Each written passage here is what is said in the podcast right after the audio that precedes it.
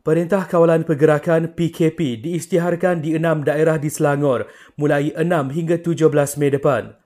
Menteri Pertahanan Datuk Seri Ismail Sabri Yaakob berkata, enam daerah itu ialah Hulu Langat, Petaling, Gombak, Kelang, Kuala Langat dan Sepang.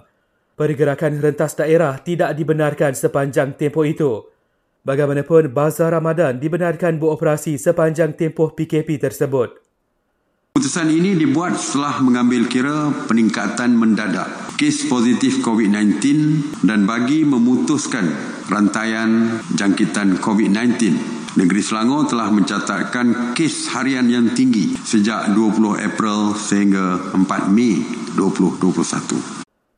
Sementara itu, daerah Kuala Selangor, Hulu Selangor dan Sabak Bernam kekal di bawah PKPB.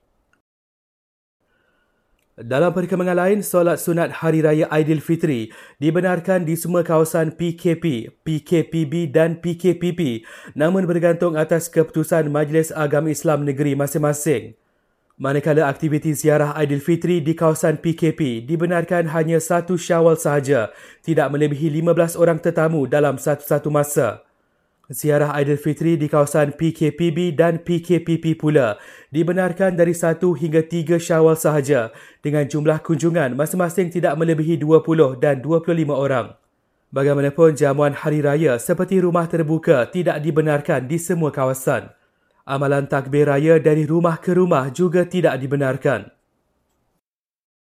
Sebanyak 3,120 kes baru jangkitan COVID-19 dikesan hari ini.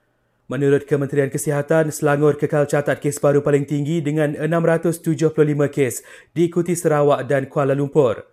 23 lagi kematian dilaporkan menjadikan jumlah korban keseluruhan meningkat kepada 1,574. Akhir sekali, Nilofa dan suami hadir ke Ibu Pejabat Polis Daerah Nilai untuk memberi keterangan berhubung dakwaan mereka merentas negeri sekali lagi untuk kesebuah premis perniagaan di Nilai 3.